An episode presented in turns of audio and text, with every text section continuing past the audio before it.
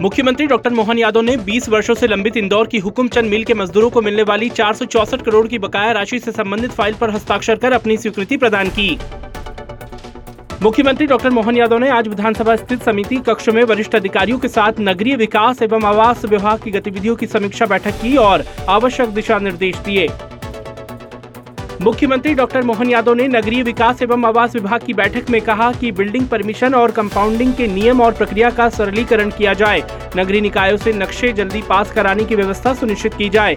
CM doctor Yadav ने मांस मछली विक्रय के लिए भवनों का निर्माण समेत कई महत्वपूर्ण निर्देश दिए। मुख्यमंत्री डॉक्टर मोहन यादव ने आज पांढुर्णा ज़िले में जनसंवाद कार्यक्रम में सहभागिता की। सीएम डॉक्टर यादव ने नागरिकों से कहा कि भोपाल से चलकर आपके बीच आया हूँ और ये एक शुरुआत है और हम आगे भी ऐसे ही आपके बीच लगातार आते रहेंगे। जनसंवाद कार्यक्रम का यह सिलसिला निरंतर चलता रहेगा।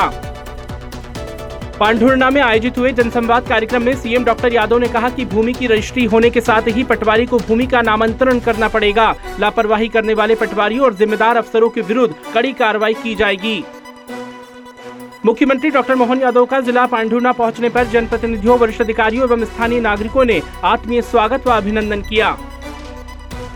मुख्यमंत्री डॉक्टर मोहन यादव ने मध्य प्रदेश विधानसभा सत्र के दूसरे दिन विधानसभा के दिवंगत भूतपूर्व सदस्यों को श्रद्धांजलि अर्पित की तथा शोक संतप्त परिजनों के प्रति संवेदनाएँ भी व्यक्त की।